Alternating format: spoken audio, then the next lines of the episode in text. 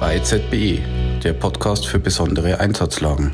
Ja, herzlich willkommen, liebe Kolleginnen und Kollegen, liebe Kameradinnen und Kameraden. Herzlich willkommen zu unserem zweiten Teil des Podcasts Versorgung von Einsatzkräften in besonderen Einsatzlagen. Heute wieder mit Marco Schreck, der uns schon im ersten Teil als äh, Fachdozent sozusagen zur Verfügung gestanden ist.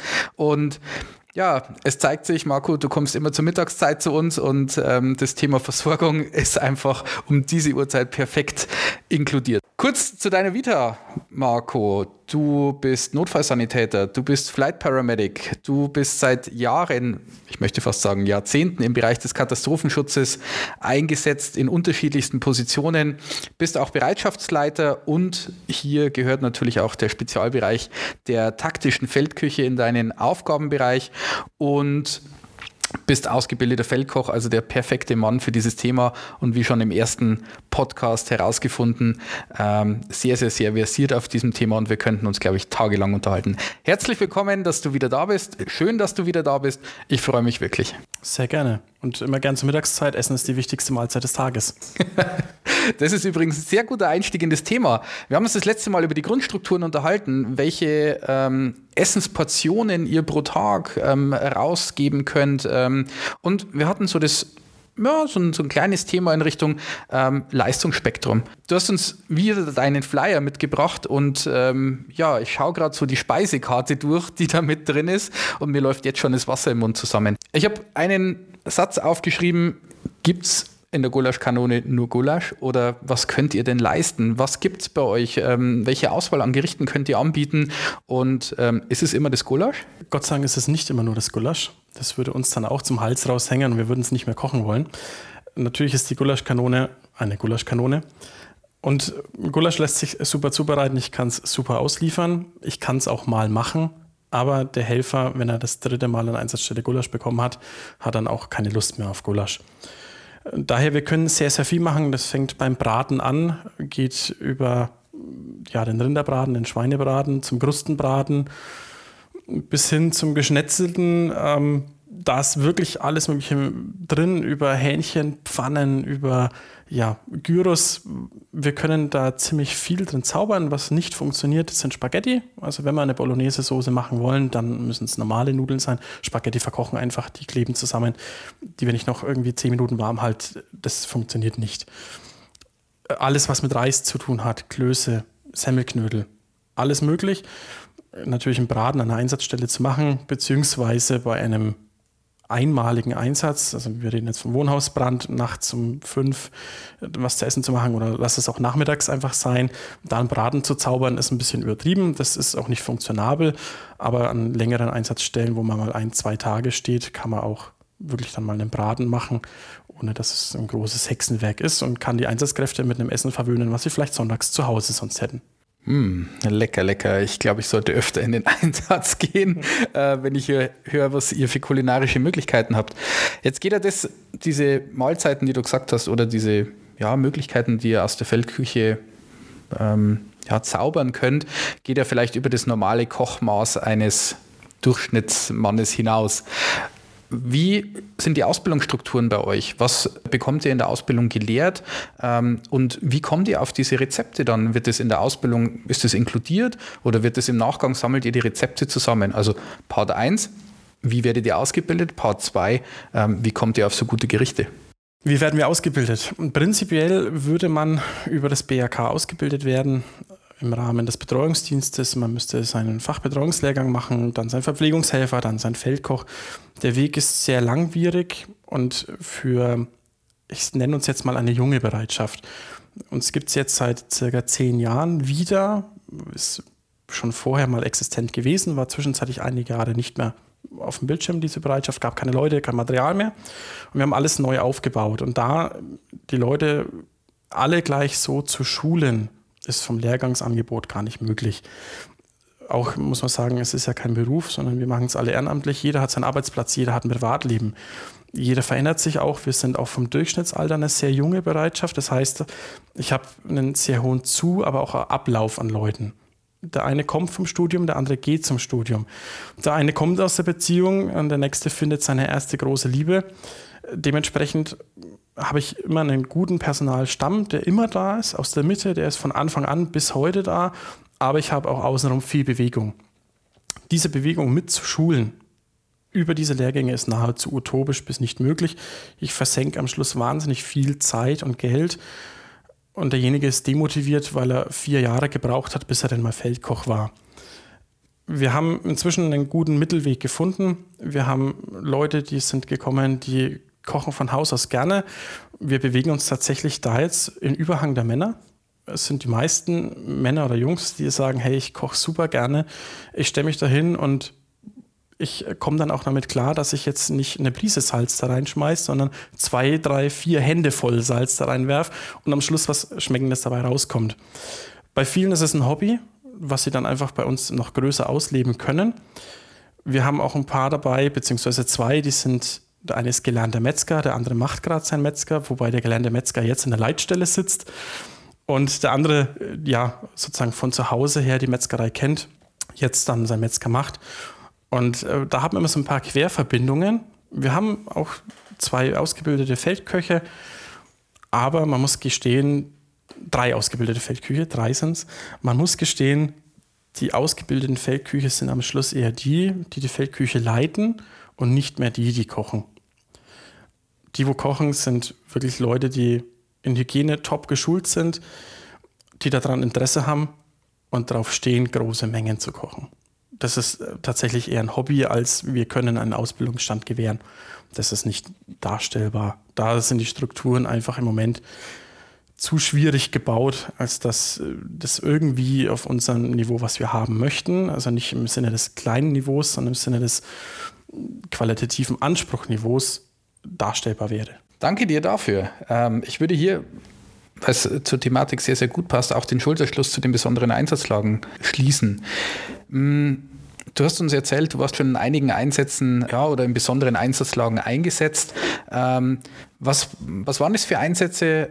Kannst du ein bisschen was darüber erzählen und vor allem, was gibt es hier für besondere Herausforderungen? Das waren alle möglichen Einsätze, vom lokalen Hochwasser im Landkreis Bayreuth, was eben ein paar Kommunen betroffen hat, ähm, über den ganz normalen Wohnhausbrand, das landwirtschaftliche Anwesen im Brand, über eine Evakuierung Bayreuth Stadt aufgrund von Bombenfund, wo viele Einsatzkräfte als auch Betroffene verpflegt werden mussten, bis hin zu ganz banalen geplanten Veranstaltungen. Die Delegiertenversammlung des Landesfeuerwehrverbandes ähm, von Bayern haben wir ja, verpflegt im Bindlach, eine der größten Veranstaltungen, die wir je mit betreut haben, die uns vor Herausforderungen gestellt hatten, die wir vorher noch nicht hatten. Und dann so der letzte wirklich richtig große Einsatz, kann man sagen, das Ahrtal, was uns auch da äh, vieles gezeigt hat, vieles gelehrt hat, ähm, aber auch gezeigt hat, wir machen vieles schon richtig, können aber auch noch davon lernen und uns weiterentwickeln. Das war mit die größte Herausforderung in den letzten Jahren tatsächlich. Super. Ich würde tatsächlich bei der Thematik Ahrtal bleiben, weil es ähm, noch sehr präsent ist und ja auch einer der letzten Einsätze oder großen Einsätze mit war. Ähm, welche Herausforderungen hattet ihr ja dort vor Ort. Es waren ja wahnsinnig viele Einsatzkräfte zu versorgen. Ähm, es waren aber auch viele Einheiten eingesetzt. Und jetzt musste man vielleicht mal mit anderen Einheiten zusammenarbeiten. Hat das gut funktioniert? Und was waren die Besonderheiten? Vielleicht das Wetter oder irgendwas Besonderes? Tja, was ganz Besonderes war, man ist losgefahren bei strahlendem Sonnenschein. Man hat es in den Medien verfolgt. Ich kann mich noch gut daran erinnern. Ich war mit einem meiner Feldküche und meinem besten Freund noch zusammen am Tisch gesessen und haben uns ein Facebook-Video angeschaut, wie ein Einfamilienhaus im Fluss davon schwimmt. Und es war nicht real greifbar. Wir haben rausgeschaut, draußen hat die Sonne geschienen, beziehungsweise im Sonnenuntergang, war ein schöner Sonnenuntergang, haben uns unterhalten und haben gesagt, das ist nicht real greifbar und es schaut aus wie eine Computeranimation ganz böse gesagt.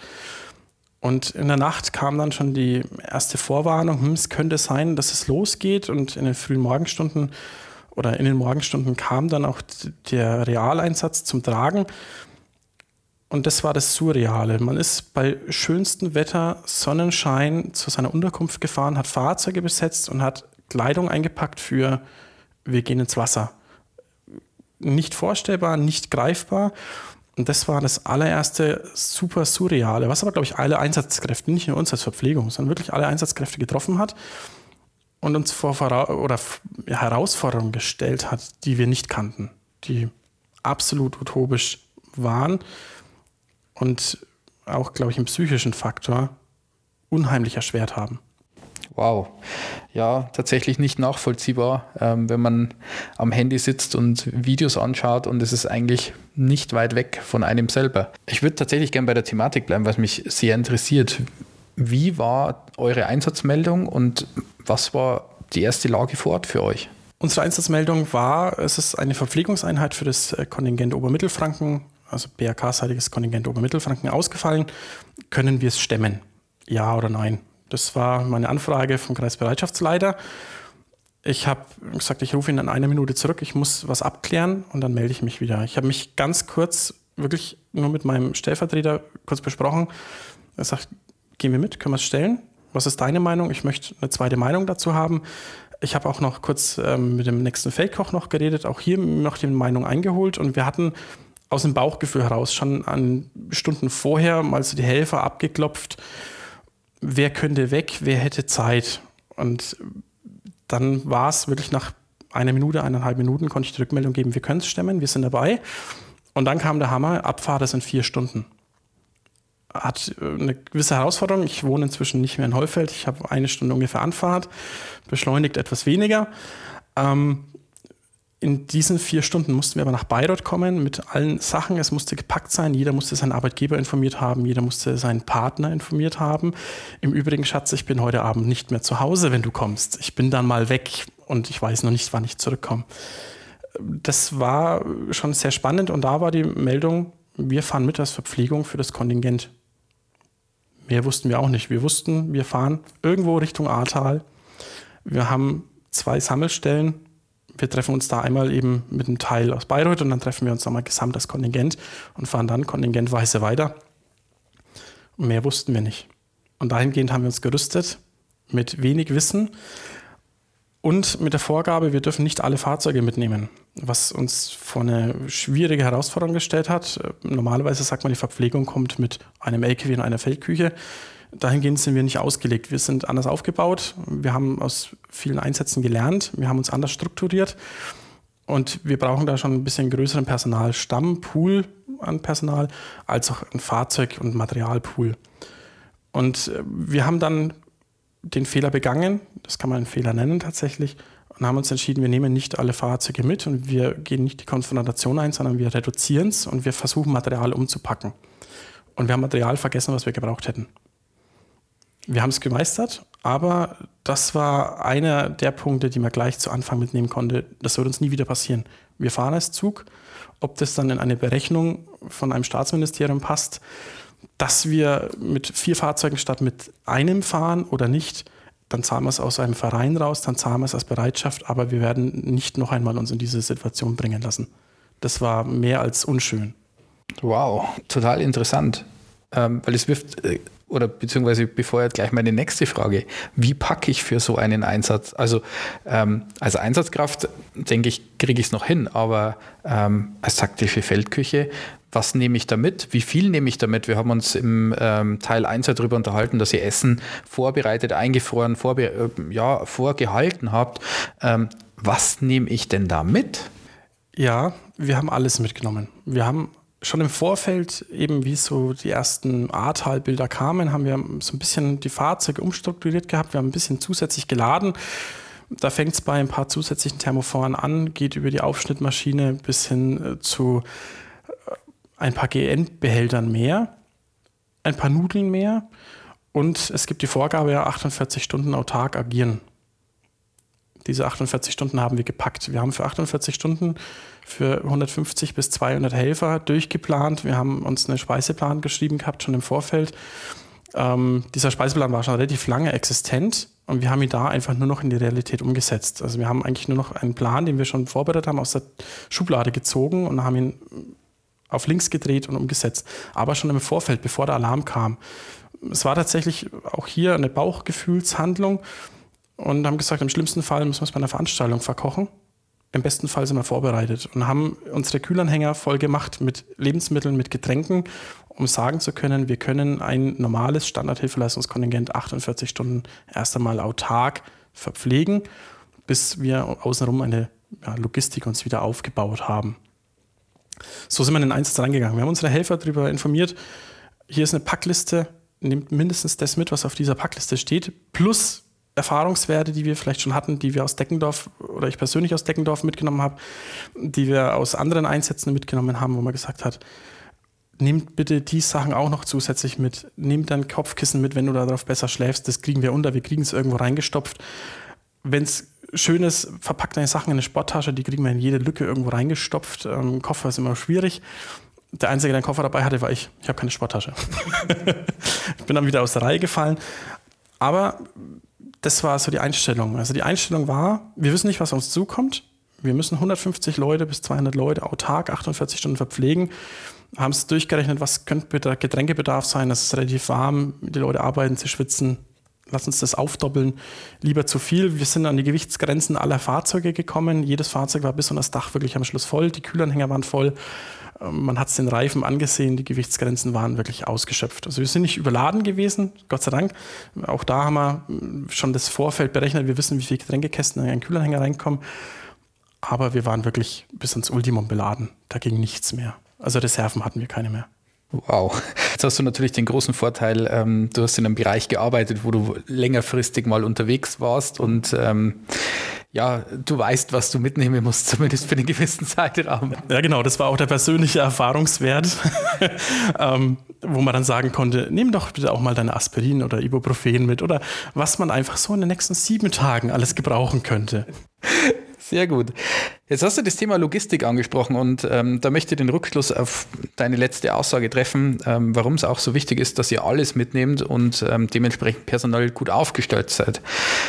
Wie hat sich denn die Logistik vor Ort gezeigt oder warum? Du hast im ersten Teil gesagt, ähm, ihr habt oder ihr benötigt nur fünf Leute zum Betreiben der Feldköche. Mhm. Warum ist es wichtig, so viel Personal mitzunehmen und wie ist, äh, was ist die Logistik dahinter? Die Logistik ist sehr schwierig in Worte zu fassen. Ich weiß nie, welche Einsatzsituation auf mich zukommt. Ich weiß nicht, welche Einsatzbegebenheiten ich habe, was ich vorfinde, welche Infrastruktur habe ich noch, welche habe ich nicht mehr. Kann ich mich auf mein Trinkwasser verlassen? Habe ich eine konstante Trinkwasserversorgung oder ist das Trinkwasser verseucht? Kann ich es hernehmen? Bekomme ich im nächsten Getränkemarkt Getränke? Kriege ich im nächsten Rewe Edeka, Aldi, wie auch immer, kriege ich da noch Lebensmittel? Sind sie geplündert? Sind sie nicht mehr handlungsfähig, weil sie schon seit Tagen keinen Strom haben? Haben sie keinen Nachschub mehr bekommen? Wie weit muss ich denn fahren, um wieder neue Lebensmittel sicher zu akquirieren? Sicher in dem Sinne, dass sie eine Lebensmittelsicherheit bieten. Also waren sie dauerhaft gekühlt? Sind sie haltbar? Sind sie für uns noch verwertbar? Das stellt sich immer als schwierig, kompliziert und nicht berechenbar dar. Daher ist unsere Logistik im Hintergrund wahnsinnig groß. Wir fahren als Zug, das ist sehr, sehr unüblich. Also eine Verpflegungseinheit nach SEG wäre normalerweise ein LKW, fünf Leute, eine Feldküche mit ein bisschen Material obendrauf, einer Wasserblase und das war's. Wir fahren mit einem 12-Tonner LKW, etwas größer als der LKW, der vom Bund kommt. Wir haben gut Zuladung drauf. Der LKW ist auch hier meistens schon an seiner Beladungsgrenze angelangt. Wir haben die Feldküche an einem LKW hinten dranhängen. Wir haben im Normalfall noch drei MTWs dabei, die Verpflegungs-SEGs bei uns um einen MTW und einen Kühlanhänger ergänzt, der Kühlanhänger mit Aggregat. Das heißt, während der Fahrt können wir das Aggregat betreiben, können Kühlanhänger betreiben. Somit bin ich bei jedem Tankstopp zwar verpflichtet, auch mein Aggregat mitzutanken, weil es echt Unmengen braucht, aber ich kann eine Lebensmittelsicherheit gewährleisten. Ich kriege meine Lebensmittel, die im Kühlanhänger gefroren oder gekühlt sind. Also wir haben Gefriertruhen in den, in den Kühlanhängern drin stehen, die Gefriertruhen eben für meine Fleischwaren oder was eingefroren ist. Und äh, kriege das alles an die Einsatzstelle, auch mit langen Anfahrten, ohne dass ich irgendeine ja, Risiko der Lebensmittel eingehe. Das Ganze wird ergänzt zu meiner SEG-Betreuung erstmal standardmäßig ausgestattet wie eine SEG-Betreuung. Es war keine vom Bund gestellte, sondern es ist eine selber zusammengewürfelte, wieder aus zwei Fahrzeugen, einem Kühlanhänger und einem 750 Kilo Logistikanhänger.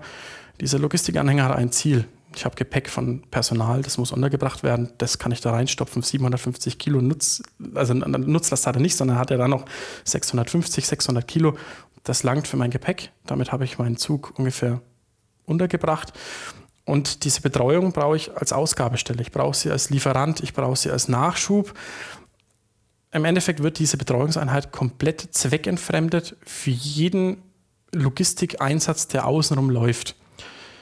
Das heißt, in dem Fall, der LKW wird vollgemacht mit einem Material, was ich ganz normal für die Verpflegung brauche. Wir nehmen dahingehend auch kein Wasser mit, sondern wir haben da einen Schulterschluss mit den Feuerwehren getroffen ähm, es wird im Kontingent ein Fahrzeug der Feuerwehr dabei sein, was den Tank gereinigt hat, was Trinkwasser dabei hat, wo wir wissen, wir haben zweieinhalbtausend Liter Trinkwasser in der Hinterhand und wir können mit der Feuerwehr zusammen hier das Trinkwasser erstmal für die Fake-Küche stellen.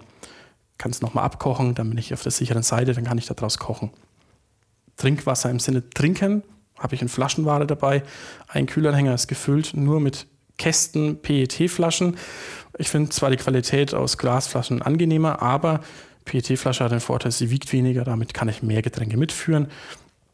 Von Wasser über Spezi, über Apfelschorle, dass ich auch mal ein zuckerhaltiges Getränk der Einsatzkraft zuführen kann, dass man nicht in Unterzucker kommen. Auch das ist wichtig. Und ein warmes Getränk im Hochsommer, jeder weiß es, wie ungern man es trinkt. Daher sind die bei uns im Kühlanhänger und werden auch schon auf der Anfahrt mitgekühlt.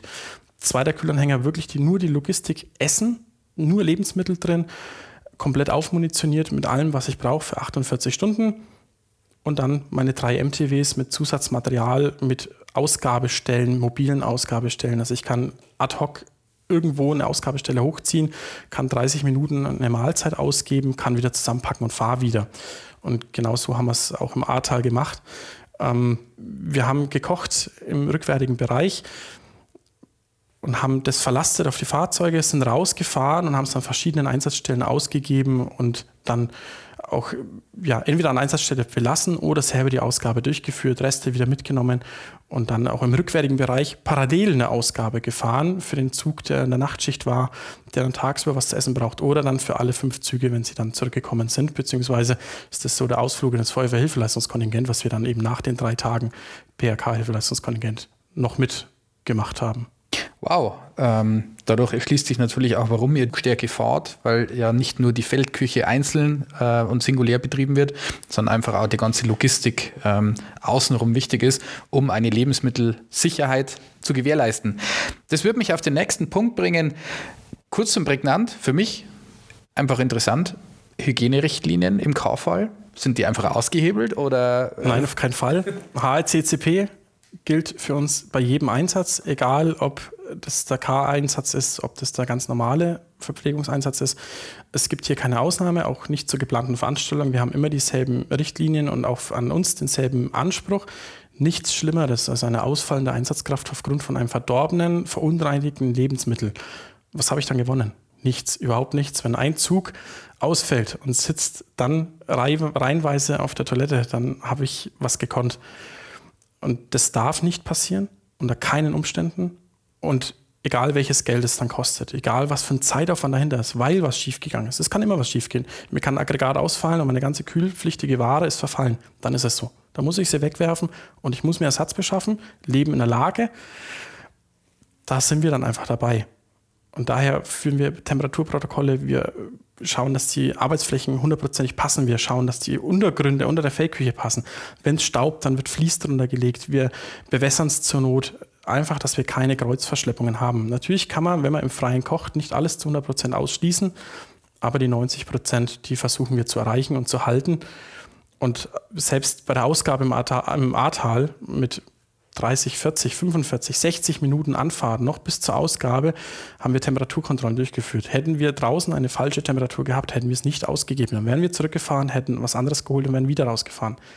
Aber das kann ich mir draußen niemals erlauben.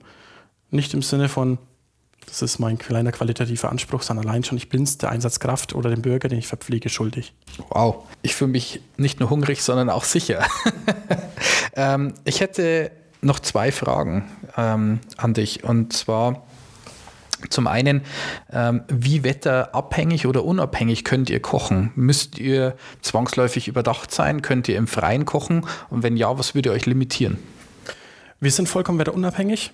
Ja, der Wunschfaktor wäre, wir sind in einem Feuerwehrgerätehaus, wir haben Platz um uns rum, wir haben einen Wasseranschluss, der safe ist, wir haben einen Abfluss, wir haben hygienische Möglichkeiten für Toilette Und wir haben vielleicht noch einen Rückzugsraum, wo man auch mal die Mannschaft äh, zum Pausemachen reinsetzen kann. Das wäre der Wunschgedanke. Oder auch das Nonplusultra. Wir können aber genauso uns irgendwo ins Feld stellen und aus dem Nichts eine Infrastruktur hochziehen und da betreiben. Wir brauchen ein bisschen Unterstützung. Wir brauchen mal die Feuerwehr zur Trinkwasserlieferung, wenn wir es nicht selber darstellen. Aber ansonsten sind wir sehr, sehr weit autark und wir können es so weit umhüllen mit Zelten, mit äh, Planen um der Feldküche außenrum, dass wir auch bei widrigsten Temperaturen und Wetterlagen draußen kochen können. Ob Regen, Schnee, kalt, warm, alles möglich, alles schon gemacht. Es wird nicht schön, aber es funktioniert. Danke dir dafür. Wir haben uns im Vorgespräch noch darüber unterhalten, welche besonderen Herausforderungen es denn für euch äh, im Bereich der taktischen Feldküche gibt. Und eine der besondersten oder besonderen Herausforderungen ähm, ist der Umgang mit Unverträglichkeiten oder ähm, wenn die Leute unterschiedliche Kostformen benötigen, wie vegetarisch oder vegan. Wie siehst du die zukünftigen Herausforderungen für den Bereich der Feldküche, für die Verpflegung von Einsatzkräften und ähm, was könnt ihr ähm, gewährleisten? Ja, ich denke, die Zukunft wird spannend. Das Durchmischen von Unverträglichkeiten wird mehr werden. Wir werden auch wahrscheinlich immer mehr irgendwo eine Glaubensrichtung mit äh, bei haben, wo wir speziell darauf achten müssen. Was wir im Moment schon darstellen können, ist Vegetarier. Die fangen wir ich sag mal, bei längerfristigen Einsätzen immer gut mit ab. Bei kurzfristigen geben wir uns Mühe. Es funktioniert nicht immer zu 100 Prozent. Aber bei längerfristigen schaffen wir es. Was eine Herausforderung ist und sehr, sehr schwierig darzustellen, das ist schon der Veganer oder die absolute Lebensmittelunverträglichkeit. Laktose lässt sich noch gut darstellen. Wir machen bei solchen Einsätzen eigentlich auch eine Abfrage. Haben wir denn irgendwo im Kontingent jemanden dabei, der echt ein Problem hat? Haben wir zwei, drei Laktoseintolerante? Ähm, haben wir jetzt glaubensmäßig jemanden dabei, können wir dem irgendwie was Gutes tun, was unsere Möglichkeiten darstellt, ihm hilft, aber für uns nicht in das Unermessliche des Aufwandes wächst. Dahingehend geben wir uns jetzt schon jede Mühe, aber ich glaube, der Schulterschluss wird hier schon sehr, sehr schwierig am Schluss irgendwann werden, jeden einzufangen und für jeden das passende Gericht zu kochen. Was man aber festgestellt hat, viele Veganer sind unglaublich gut vorbereitet oder auch Leute mit Unver Unverträglichkeiten sind wahnsinnig gut vorbereitet. Die kommen dann und sagen, hey, ich habe was dabei, kann ich das bei euch kühlen? Können wir das irgendwie in den Kühlanhänger legen? Ich kann mich selbst verpflegen, vielleicht äh, kann ich von euch noch irgendeine Zutat dazu haben. Habt ihr die dabei? Wenn nicht, ist auch nicht schlimm. Ähm, da kommt man echt gut zueinander. Die sind wahnsinnig gut vorbereitet, denkt man eigentlich gar nicht, aber es ist wirklich so. Und da gibt sich dann auch wieder, viele kommen dann und sagen, hey, wir habt einen Kühlanhänger, können wir da vielleicht noch unsere Medikamente reinlegen? Ich bin insulinpflichtig. Ähm, das ist dann überhaupt kein Thema. Man kann es super umpacken, man kann da nach Hygienerichtlinien das so schön darstellen, dass man auch solche Einsatzkräfte mit, ja, mitführen kann und sie vernünftig im Einsatz integrieren kann, ohne dass es für sie ein großes Problem darstellt, als auch für uns man sieht es immer mal wieder bei unseren eigenen Vegetariern, die wir dabei haben. Das sind jetzt nicht die strengsten Vegetarier, aber sie sind sehr hart im Nehmen und sagen, naja, im schlimmsten Fall nehme ich auch äh, zum zweiten Mal dann die Nudeln mit Tomatensauce. Es ist nicht schön, aber es funktioniert, bin es eh gewohnt, kriege überall anders, wenn ich zu Besuch bin, auch immer nicht so das Beste. Aber wir versuchen auch denjenigen dann abzuholen und spätestens vielleicht bei der Nachspeise noch mit einzufangen. Vielleicht klappt es nicht immer beim Hauptgericht, aber wir versuchen auch bei jeder Mahlzeit noch eine Nachspeise zu machen, gerade bei längerfristigen Einsätzen vom Früchtequark über einen Pudding, über was auch immer. Und spätestens da kann man dann auch die verschiedenen Unverträglichkeiten ein bisschen mit einfangen, den Vegetarier, den Veganer. Und dann kriegt er eben dahingehend mal eine größere Portion oder vielleicht was extra Schönes noch gemacht. Danke. Also hier auch vorbereitet sein ist wichtig. Ähm, vor allem, wenn man auf äh, spezielle Kostformen angewiesen ist, sollte man sich Gedanken machen, dass ein Einsatz nicht nur zwei, drei Stunden dauern kann, sondern im schlimmsten Fall vielleicht auch mal Tage oder Wochen. Ähm, das heißt, man sollte schon auch schauen, dass man eine gewisse Eigenlogistik entwickelt dahingehend. Und ihr könnt aber dann auch gewährleisten, dass ähm, ja, die Verpflegung dann auch gut untergebracht ist und auch dementsprechend gut vorbereitet werden kann. Ja, kurz zusammenfassend. Danke dir nochmal für dieses Thema. Es war sehr, sehr, sehr interessant, ähm, wie im ersten Teil schon. Ähm, ich habe jetzt ein bisschen mehr als die Hälfte meiner Fragen gestellt, ähm, aber ich denke, ähm, du bist hier auch so motiviert und ähm, ich glaube, ich habe aus dem Vorgesprächen schon rausgehört, wir können vielleicht das ein oder andere Format mit dir noch anbieten. Du bist von unserer Seite herzlich eingeladen und wenn du die Einladung annimmst, wäre ich natürlich super froh. Sehr gern. Und ähm, wir können diese Thematik auch noch ausarbeiten. Wir haben es vorher zusammengefasst im Vorgespräch. Wir können als Einsatzkräfte des Katastrophenschutzes nur dann leistungsfähig sein und leistungsfähig bleiben, wenn wir wissen, dass wir gut versorgt sind. Ja, der Satz ohne Mampf kein Kampf, der hat immer wieder seine Daseinsberechtigung. Und wenn ich nach einem harten Einsatz ähm, zurückkomme und mich mit einem guten Essen zusammensetzen kann und austauschen kann mit den Kollegen, dann ist das einfach was wert. Das hat was mit Psychohygiene zu tun, das hat was damit zu tun, Geselligkeit herzustellen. Und deswegen danke auch an euch, an euren Tätigkeitsbereich, ähm, dass ihr das Rückgrat bildet, um die Leistungsfähigkeit der Einsatzkräfte aufrechtzuerhalten. Danke dafür. Sehr gern. Und ja, ich weiß, ich bedanke mich ganz oft und ganz viel. Ich meine es aber wirklich herzlich. Danke dir, dass du wieder da warst. Danke dir, dass wir den zweiten Teil des Podcasts mit dir machen durften. Und ich vermute mal, das wird nicht das letzte Mal sein, dass wir voneinander oder miteinander was gemacht haben. Ja, euch auch vielen Dank fürs Zuhören. Heute mal fünf Minuten länger als unser sonstiges Format. Ich schaue gerade in Richtung unseres Technikers. Danke euch fürs Zuhören und ähm, wenn ihr noch Informationen braucht oder auch gerne einen Themenwunsch habt, könnt ihr euch jederzeit an uns wenden. Einfach eine Mail unter info.byzbe.de schicken. Änderungswünsche, Verbesserungswünsche und aber auch gern Themenvorschläge angeben, welche Themen, das ihr mal in einem Podcast bearbeitet haben wollt oder wir vielleicht auch ein anderes Online-Format daraus machen können. Wir freuen uns hier ähm, bei ZBE natürlich auch, wenn ihr in Live vorbeikommt und auch ein Training hier am Zentrum absolviert oder mitmacht. Und ja, vielen Dank fürs Zuhören und wir freuen uns, wenn wir euch wieder hören und wieder sehen. Einen schönen Tag, eine schöne Woche und bis zum nächsten Mal. Ciao.